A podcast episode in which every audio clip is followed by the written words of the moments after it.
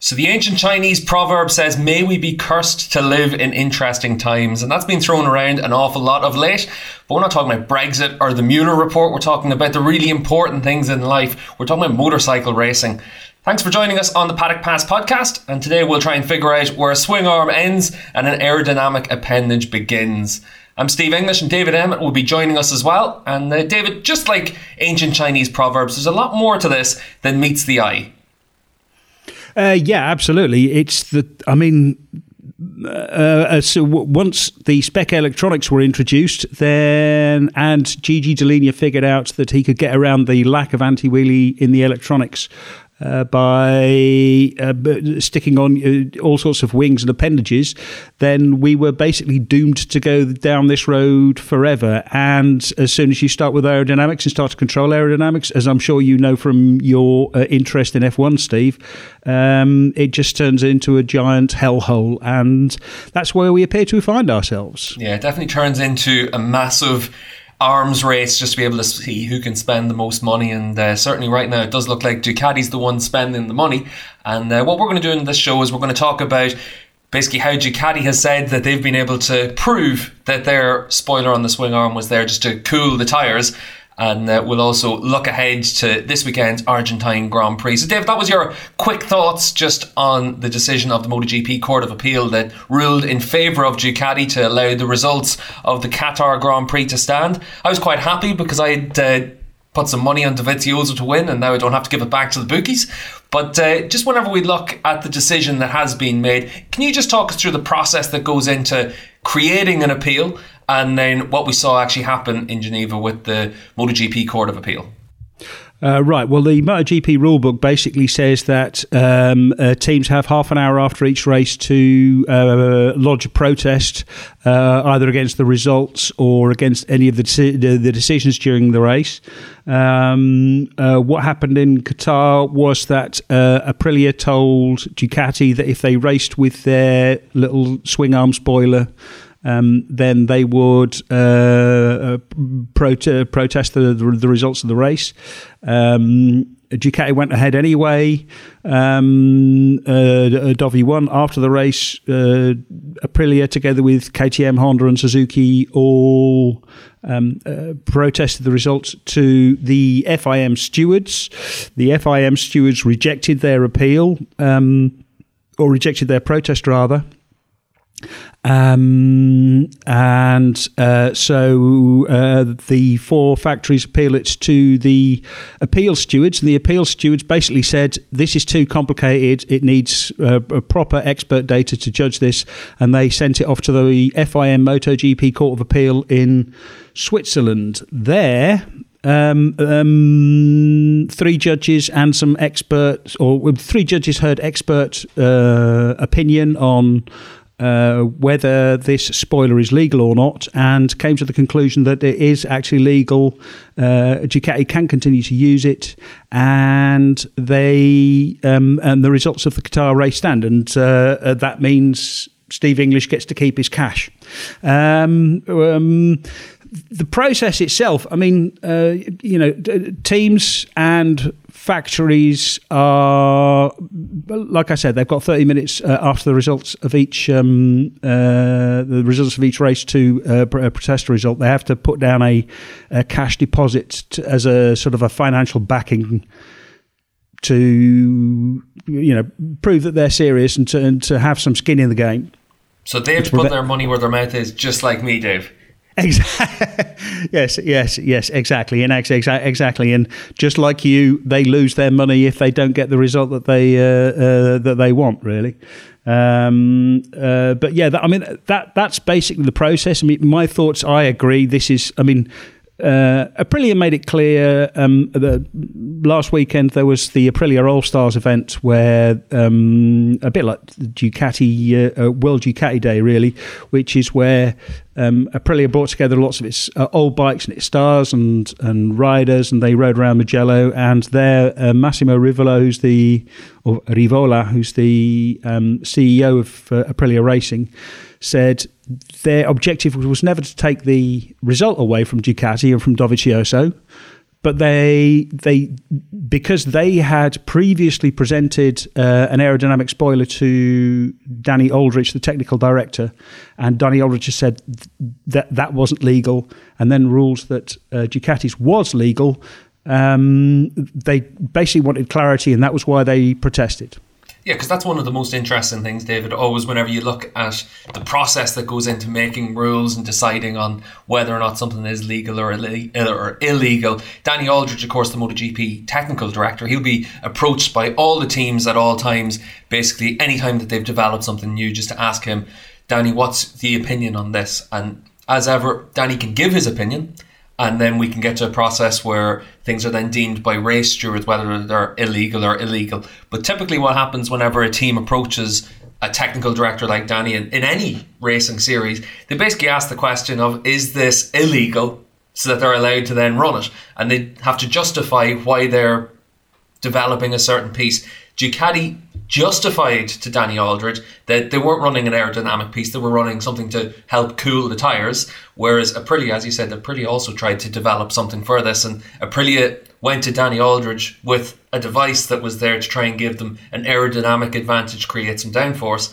and that was de- deemed illegal, even if they're the exact same part. Just by how you try and justify it, that's where the MotoGP technical director will come up with his decision on whether or not something can be run.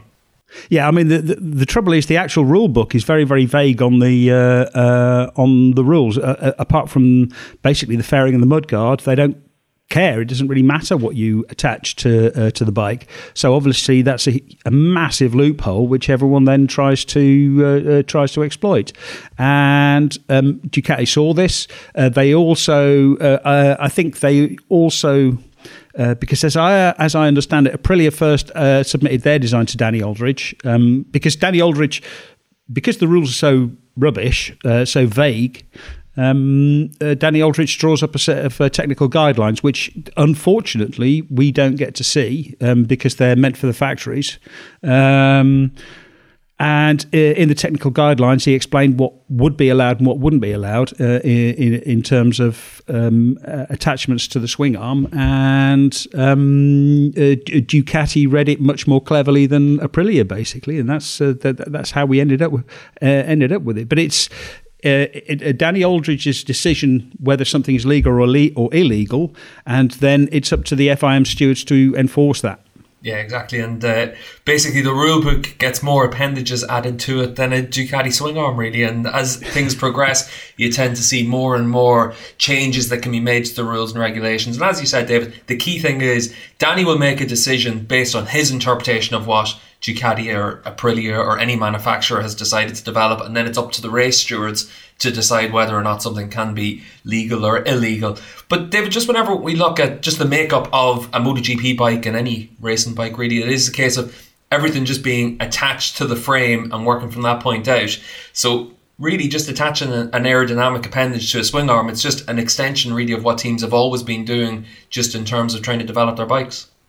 Oh, yeah, exactly. And, and really, it's Yamaha's fault, which is one of the reasons they weren't uh, involved in the uh, appeal, because it was uh, Yamaha's um, uh, smart idea to attach the spoiler underneath the um, uh, underneath the swing arm to divert water away uh, in the wet race. They used it at Valencia, and I can't remember. I seem to recall they used it at Austria last year as well. I think. Um, uh, but basically, th- this obviously inspired Ducati, and they saw a chance to use uh, to use it for another purpose for cooling the uh, the tyre. And of course, the evidence they will have pre- presented to the court to, per- to, persuade them that it was for cooling the tyre was, you know, basically the tyre temperature profile of the um, uh, uh, of the tire. They can they can show that the tire uh, the tire runs very slightly cooler when you when the device is fitted, and if it has a secondary ed, uh, effect of um, uh, of producing downforce, well, that's just an unfortunate by you know unfortunate side effect. Really, That's, it's not what they meant to do. Honest. And obviously, for Ducati, they were well within the spirit of their regulations. They were developing something just to make sure that it helped cool the tyre rather than give that aerodynamic advantage. So, really, for Ducati, the spirit of the regulations, they were very much within that and trying to follow that. But, Dave, you've always said that uh, the spirit of the regulations is basically just whatever short drink you have sitting beside you whenever you're writing up the rule book. Yeah, exactly. There's no such thing as the spirit of the rules. Not this people. I mean, you know, KTM are spending 50 million a year. Uh, Honda are probably spending sort of, you know, 50, 60 million a year. Ducati is spending 30, 40 million a year. This is this too much money is involved in racing for uh, uh, uh racing at this level, the very highest level of pro- uh, professional motorcycle racing, for people to uh, you know observe the very, the the spirit of the rules, and there's t- there's too much at stake, and it's too difficult as well. You know, we have six factories now, and um, certainly four of which could win a race, and that makes it these t- tiny little differences uh, uh, make all the difference. And uh, we'll get to a different point in just a couple of moments. Just, but uh, David, you mentioned there about the four manufacturers that can win a race, and obviously, right now in MotoGP, one of the key things is just to manage the life of your tire. We see it the whole time when Dovizioso's out in front. He's always trying to slow that pace down, win the race the slowest possible speed, and that really is one of the reasons why anything you can do to try and cool the tire can make a difference. Anything you can do just to try and increase that life at the end of a race or increase the grip at the rear really can make all the difference. And the, the Ducati device clearly developed around just the kind of regulations that we have now and the kind of racing that we have in MotoGP at the moment. Yeah, exactly. And uh, it's no coincidence that they used it first with uh, Petrucci and with uh, Jack Miller, both riders who are known for having problems cooling the tire, um, uh, uh, you know, w- w- with tire temperature. So, yeah, I mean, that's why uh, Petrucci and Miller used it during the uh, during practice, and why Dovizioso only finally used it in the race because Dovizioso's lighter. He only really gets a benefit from this thing at the end of the race, rather than you know during qualifying. During qualifying, you don't want the, the uh, to, to, cool the tire. You want it to be much much uh, uh, much much warmer. You know, you want it to get it up to temperature so you can push really hard, really uh, really early. So, um, yeah, it's it, it, it yeah. So that's why Ducati would have developed the part, David. But when you were talking there about the fact that we've got four manufacturers that can all win in MotoGP at the moment, we've got six manufacturers on the grid. There's pretty much no satellite bikes on the grid anymore. All the teams basically trying to, whether you're Honda with Cal Crutchlow having the exact same spec as what uh, the Repsol Honda team were able to run, or Yamaha supporting other teams, Ducati doing the same over the last few years.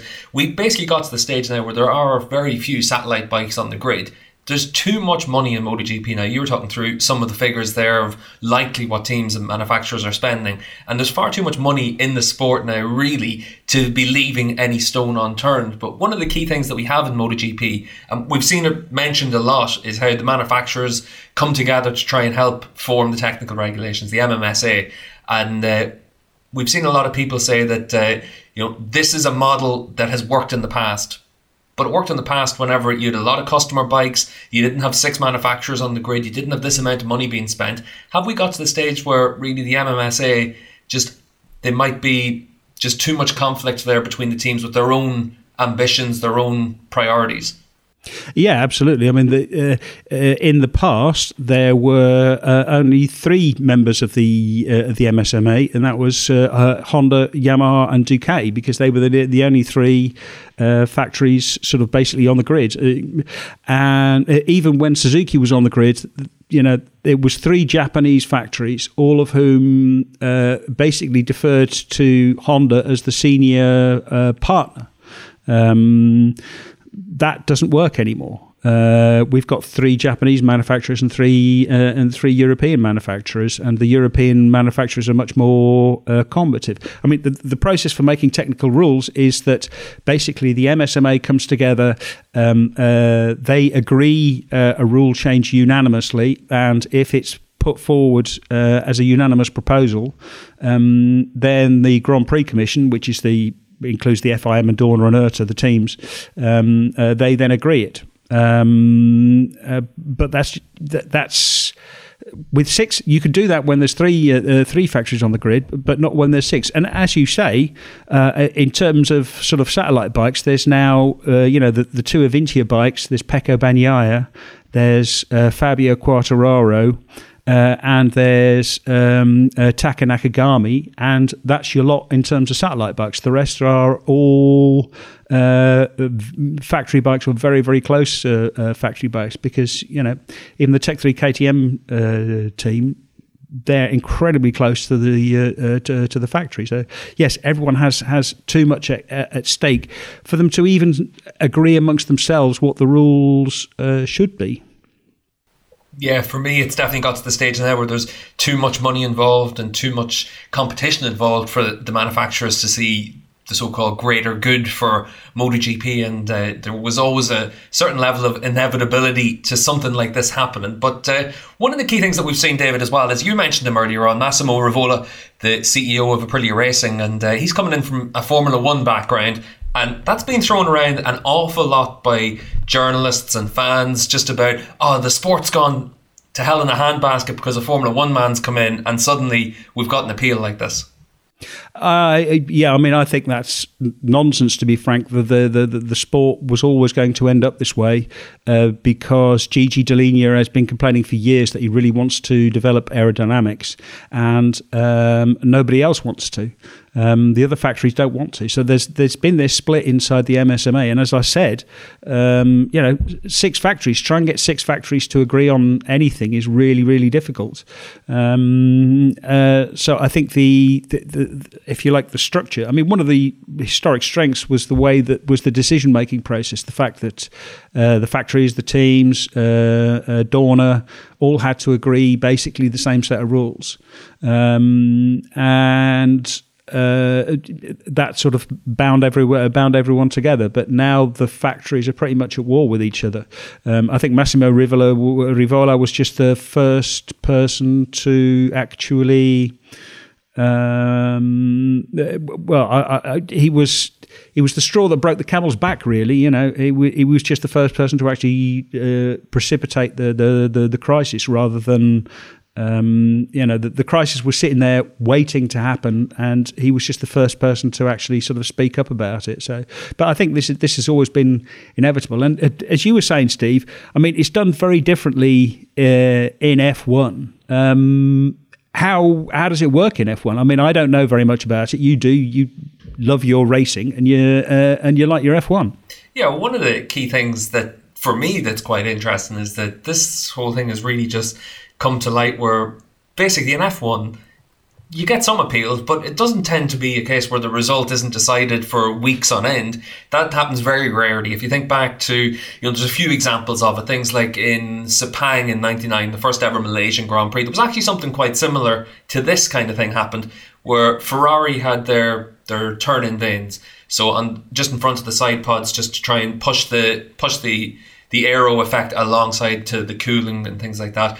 But they had a, a similar device that uh, was deemed illegal by the race stewards at the time, and uh, then the Court of Arbitration for Sport or the the F1 body that uh, dealt with the appeal, they then had a big meeting to decide that no, this was actually there was a, a technical error with the measurement, and he ended up basically a couple of weeks later, the result was decided, and they went down to the final race for a title decider. But uh, it doesn't actually happen all that often where race results are held up in the air for you know a prolonged period of time. But the one thing that is is seen in F1 a lot is that the technical bodies work a lot more hand in hand with the FIA now than they used to. But some of that also comes from the fact that the manufacturers don't have as great of a say in whether or not they want to work together or anything like that. They've got their They've got their council meetings where they decide on the future regulations and try and come up with a plan for how they'll develop cars in the future. But it's up to the teams then to work with the FIA and work with the technical directors and uh, to try and determine whether or not something again will be le- legal or illegal. The question always framed as is this illegal? And uh, once that's been cleared, basically it'll go to a race. And if it's failed by the race stewards, typically what happens is they'll just decide that for the rest of for the future that uh, this part will be deemed illegal going forward or legal going forward. If you think back to 10 years ago, there was another incident where there was the double deck diffusers. And again, these were deemed to be legal. And the teams just had to make their decisions and make their development along that path in the future because a couple of teams at the start of the season had found a loophole, just like Ducati has done. Yeah, exactly. I think the the uh, I suppose if you're going to define a a, a prototype class, it's um, uh, that uh, everything allow- everything is allowed unless it's strictly forbidden. Whereas in production racing, it's the other way around. Everything is strictly forbidden unless it's uh, explicitly allowed.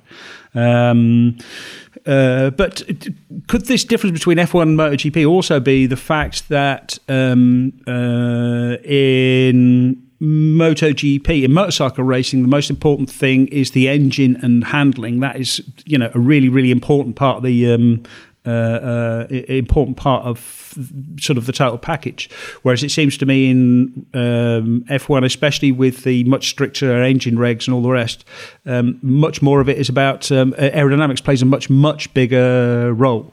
Yeah, well, the one thing is that in F1, aero is king and that's always been the case ever since the genie came out of that bottle. And that's why even whenever Michael Schumacher was winning races there was always the you know you can you can win with Schumi or you can win with Newey and it was if you had a Newey you didn't need a Schumi. So you were able to basically have a technical director like Adrian Newey that was a genius and could figure out different ways around the regulations.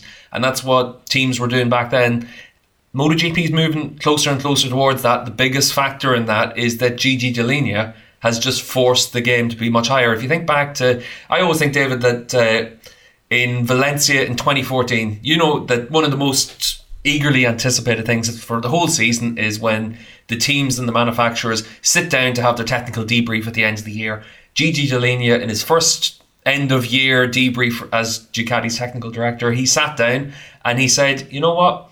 Aero, that's the key. That's what we're focusing on. That's what we're trying to develop and that was five years ago. He was ahead of the curve with that, and he's just forced the other teams to raise their game and try and do try and catch up to Ducati. But he's been putting the investment in aerodynamics because you can see that engines, electronics, suspension, all those all those points have reached a finite point of development where you can't really redevelop any of them. You're you're trying to find magic in in a box that's getting smaller and smaller. Whereas with Aero, Gigi looked at it and said five years ago, this is the one area where we can make a massive step forward.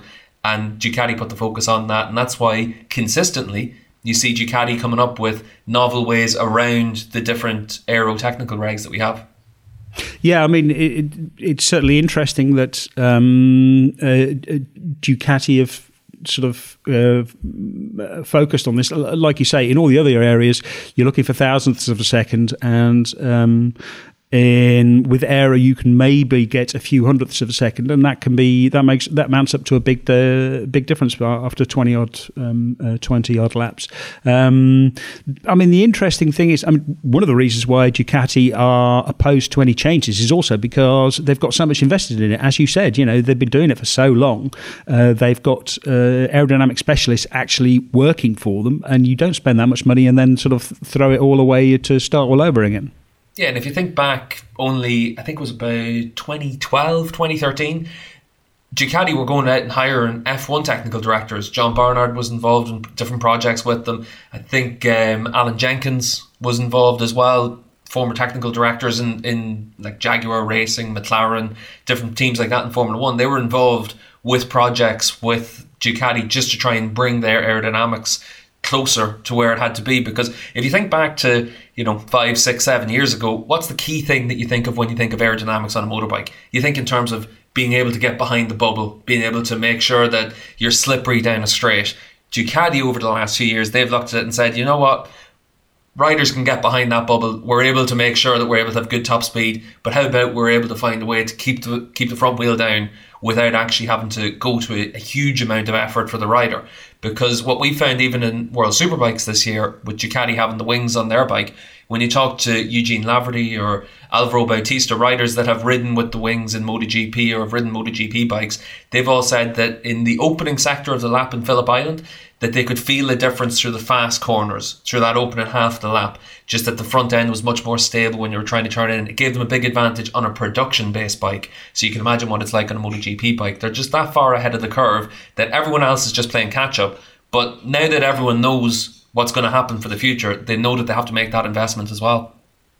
Yeah, it, yes, yeah, absolutely, exactly. I mean, uh, and like you say, um, uh, the, basically Ducati have sought top speed, not sort of, uh, or they've, they've sought top speed not by chasing pure peak speed, but by chasing uh, a faster way to get out of the corner, and uh, uh you know, faster corner exit speed um, means you get a, a, a, much better top speed at the end uh, at the end of the. Um, at the end of the straight, really. So, um, I mean, w- one question for me is um, if aerodynamics are banned if you know the Grand Prix Commission uh, and the other SMA, MSMA members decide to clamp down on uh, uh, decide to clamp down on aerodynamics. Uh, could Ducati leave? I mean, this was always the uh, the threat which Honda made about electronics. You know, if you clamp down on electronics, then there's no interest for us in actually competing in MotoGP, and we'll leave. Um, we have a spec ECU, we have spec electronics. Honda are still there, so uh, I think you have to take that with a pinch of salt. I think also any threat by Ducati would be the same thing. You know, uh, there is nothing quite as good in marketing terms um, as winning a MotoGP race. Yeah, and the one thing that you should always remember is who holds the deck. You know, like Ducati holds a good hand, but the deck is being held by MotoGP because that's where everyone wants to be. That's where everyone wants to win. That's where you can, as you said, say David, that's where you can make the biggest impact on the bottom line by winning races. And while teams and manufacturers will always threaten different things, you have to take them with a pinch of salt, as you said. And sometimes manufacturers have to have their bluff called. Honda had their bluff called with the electronics regulations, and they're still there. Yeah, yes, exactly. Which is why I think you know, uh, I think eventually, um, I mean, the, the, the problem is really just in the rule book. The rule book, um, and uh, frankly, the rule makers, the people who are actually managing the, uh, the, the, the rules, they just don't have the experience in aerodynamics. They're not. They, they don't think in terms of aerodynamics, and so they're getting caught sort of uh, on the hop with this really. And they really need some expert uh, expert help from aerodynamicists if they really want to rein this in. I think it will be reined in at some point, but um, quite how they do that, I do not know. Yeah, and I'll tell you one thing that I always find interesting, and like we always read everything Matt, Ox- Matt Oxley writes because it's always worth reading. But what's really good for me is that now that he's writing more and more for Motorsport magazine, he's actually able to delve more and more into the F1 contacts within that magazine. So there's a lot of times whenever aero points get brought up that Oxo is really the most important one to read because he just goes and he talks to an F1 technical director or an aerodynamicist and you're able to get a real insightful comment from them just about the direction that's going to end up happening. And if you think back to a couple of years ago, Matt did a couple of pieces just about the aero future of MotoGP, and it's pretty much exactly what's come to pass just from what those F1 engineers have said. So anyone looking to get themselves fully up to speed, obviously you should always read David Emmett or Neil Morrison, but uh, definitely worth giving Oxo a read as well, just to be able to see what he has to say and what he's been told about the aero future. Yeah, absolutely. I mean, uh, yeah, as you say, uh, Neil and Matt are my two uh, my two go to uh, reads when it comes to uh, MotoGP. Um, just like you're my my go to read when it comes to World Superbikes, uh, Steve. If I without you, I wouldn't know what was going on. Yeah, well, you're you're my go to editor, Dave, for World SBK News. Yeah, absolutely. no comment on that one. I can assure you. um, just one more point about this, because even though the FIM Court of Appeal has ruled on this, the whole thing isn't over yet. Um, Aprilia have five days, or well, Aprilia, the, the, the four manufacturers, but it's still basically being led by uh, Aprilia. Um, they have five days to appeal this to the Court of Arbitration for Sport um, in Switzerland, which is the body outside of uh, the FIM and which all sporting bodies are actually affiliated with. Um, so we have to wait and see if they decide to do that. I um, uh, asked Aprilia last night, and they said, "Well, we've got to see the details first because all we saw about on the ruling was it's legal. We didn't see why it was ruled legal, any of the reasoning behind the the decision. So um, we have to wait and see. Uh, well, so wait a minute. That was it came out on Tuesday, so I think we've got until about Saturday to find out whether this is really over or whether someone is going to uh, take it all the way to the to the CAS. Yeah, and that's the, the one good thing about the CAS, the Court of Arbitration for Sport. You mentioned there, David, just that we haven't actually had the decision explained to us. One thing about the Court of Arbitration for Sport is once they make a decision, they actually do release what they call the reasoned decision. So it gives you all of the information that's come to light during the course of a protest and the, and the process that goes behind it. So if this does go to the Court of Arbitration for Sport, we will get a full rundown of exactly the reasoning behind the parts,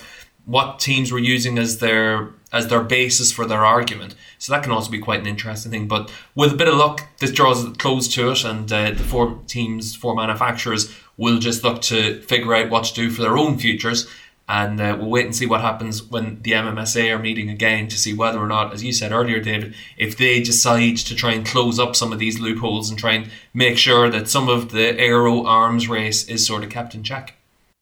Uh, yeah, exactly. I mean, the next movie is basically on the uh, um, uh, within the manufacturers themselves and uh, within the Grand Prix uh, Commission. I think there will be a lot of. Um, I think there's going to be a lot of meetings in Argentina this weekend and and in Austin after that, and in Jerez after that. I think we're basically going to be talking about um, uh, aerodynamics for the rest of the season, and it wouldn't surprise me if there was a sort of temporary truce called where everything gets more or less frozen for, for, for this season while they all make their minds up on on the more fundamental question because it's in the end it really is a fundamental philosophical question how much aero uh, are we going to allow and um, how much development uh, do we think is uh, is useful yeah, how much aero is too much aero? I always find that's a question I have to ask myself around Easter time, just never meeting Easter eggs.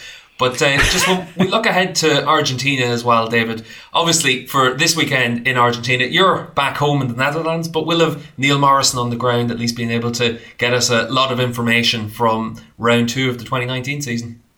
Yeah, exactly. I think Neil's uh, uh, got quite a busy weekend ahead of him with um, uh, everything that's going on.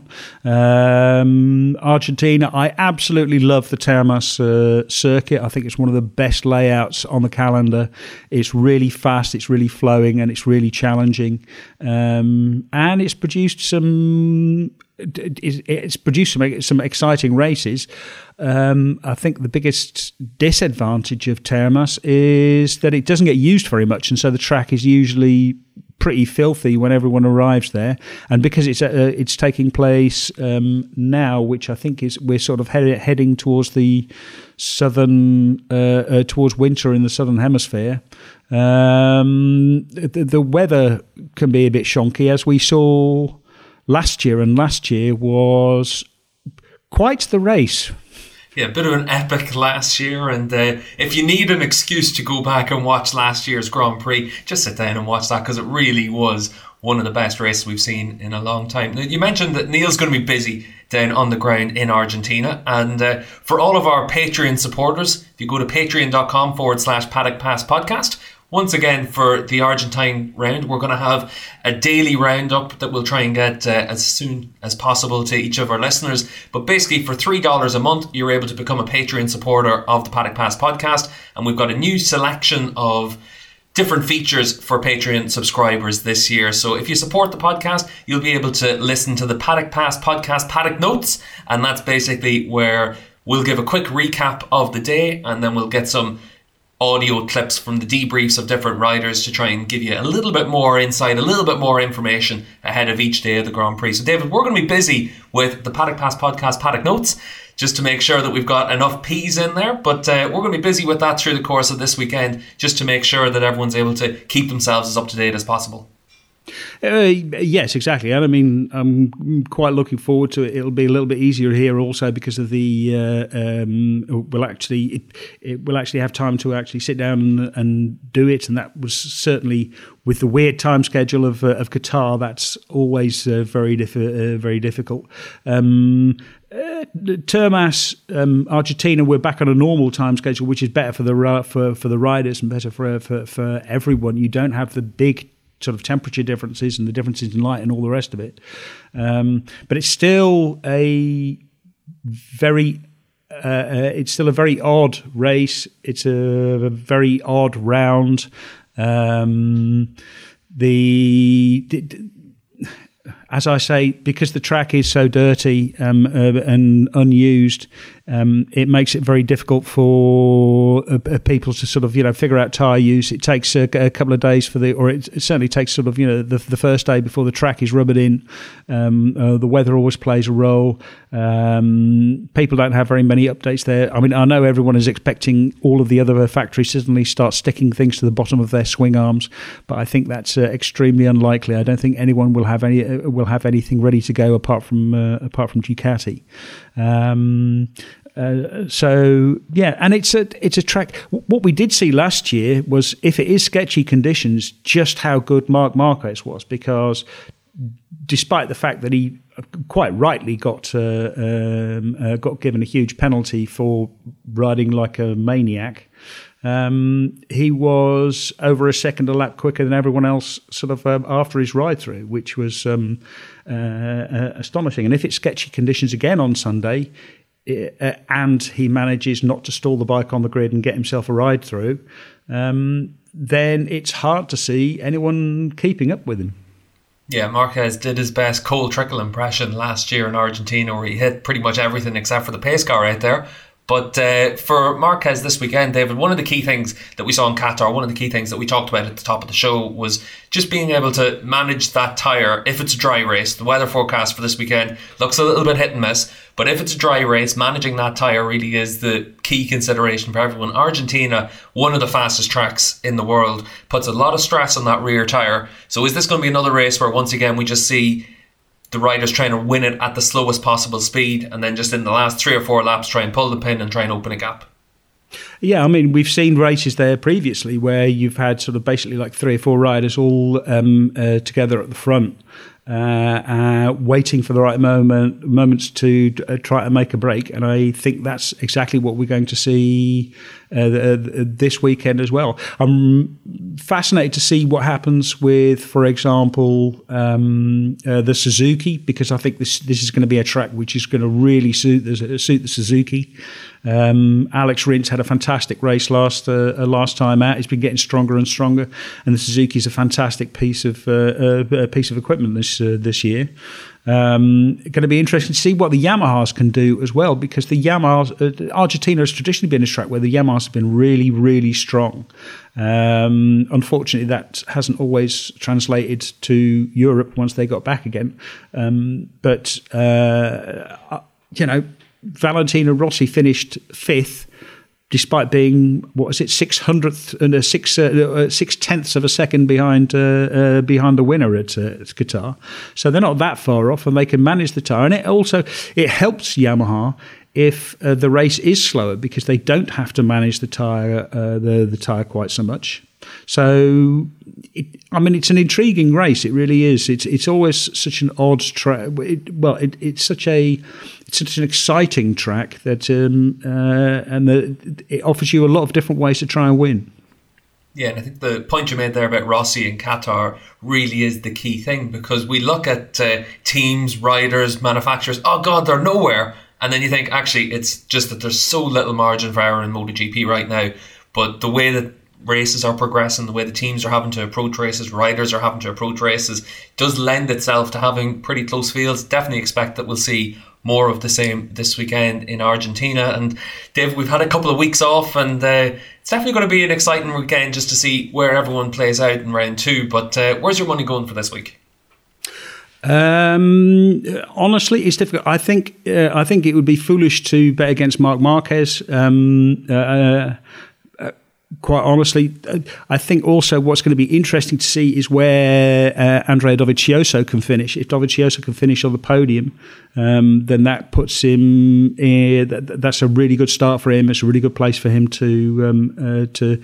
Uh, you know, take the championship back to, or to, to keep his position in the championship and take it back to uh, uh, take it back to Europe. That's going to be key because that was one of the problems that they had last year. that Ducatis didn't do so well at um, um, in Argentina, struggled in um, uh, uh, struggled a little bit in, uh, in Austin as well, and came back with with a bit of a deficit. So it's going to be key how that plays out. Like I say, I think my money's on Marquez to win, but I think it could be. You know, who else is on the podium with him? Um, you know, five or six names. There's we could easily see that. I mean, he, we saw how fast Fabio Quartararo was in in Qatar. It'd be fascinating to see how he can go in uh, uh, in Argentina. Um, there's all these other factories. Um, there's all these, all these other riders who could uh, who could mix it up. Like I say, Suzuki, Cal Crutchlow. What's Jorge Lorenzo going to do? Has he been? Is he adapted better? Uh, what the Yamaha's going to do? There could be five or six uh, uh, different people at the front, and then the question is who gets away at the end. Jesus, Dave, you're doing a good job of making sure that I sit down and watch free practice one from Friday afternoon. But uh, this is also why I don't bet, Steve, because I think who's going to win? Well, it could be them, or them, or them, or them, or them, or them. Yeah, no, let's not just uh, let's not just not, eh? Yeah, I think what's going to be interesting for me. You mentioned Fabio Quartararo; they're really strong in Qatar. He doesn't have a test in Argentina before this round. That's where I'm really excited to see how the rookies do at basically what is a clean sheet of paper for them. They need to go to Argentina, learn the track on a MotoGP bike, try and understand exactly what they need to do to change their base settings. This is going to be a really interesting one because here and then when we move on to COTA in a couple of weeks' time, it really is when the season starts to gain a bit of momentum. We go to Europe then, and then we really start to see where the pecking order is. But I think this weekend, definitely tough to bet against Marc Marquez, but uh, I think that uh, I think we could see a few surprises through this week. It's definitely not going to be one of those races where you'd expect to see anyone run away with it. I think we're going to have, just like we've seen time and time again over the last few years, a really close MotoGP race again. And I'm looking forward to the Moto 2 and Moto 3 classes as well. It's going to be interesting to see how Kaito Toba does in Moto 3 to see whether or not he can back up what he did in Qatar and to see how he sort of goes along with the pressure of now being a Grand Prix race winner. Yeah, exactly. It's it's actually quite heartening to see. Um, there seems to be a really strong contingent of Japanese riders again in um, uh, in Moto three. Um, you know, this is one of the benefits of the uh, uh, of the Asia Talent Cup. There's more and more riders uh, uh from the Asia Talent Cup actually starting to come uh, come through the order. Um, there was a couple of of um, I think it's Masaki was also was surprisingly strong during practice. Couldn't quite put it together in the race, but uh, he, had a, he had a pretty good. Uh, he certainly showed uh, lots of talent. So uh, yeah, that's that's going to be interesting. Also going to be interesting Moto to see how. Uh, I think also. Um, the the layout of the track in Termas is going to be one of those where the Moto 2 bikes actually get quite close to uh, the MotoGP bikes, uh, despite the lack of uh, the top speed. And all the teams have had a you know they've had a race to sort to figure out the electronics, to figure out the bikes a little bit, to get used to everything. So that's going to be that's going to be interesting to see yeah, I think it's going to be a great weekend across all three classes. So thanks for joining us on the Paddock Pass podcast, David. Uh, thank you very much indeed, uh, uh, Steve. So until next time on the Paddock Pass podcast, for myself, Steve English, and David Emmett, enjoy the Argentine Grand Prix. Bye. Oh, that was good, Dave. That was on time. God, we're absolutely nailing it. Already, I'm feeling confident for this week's podcast.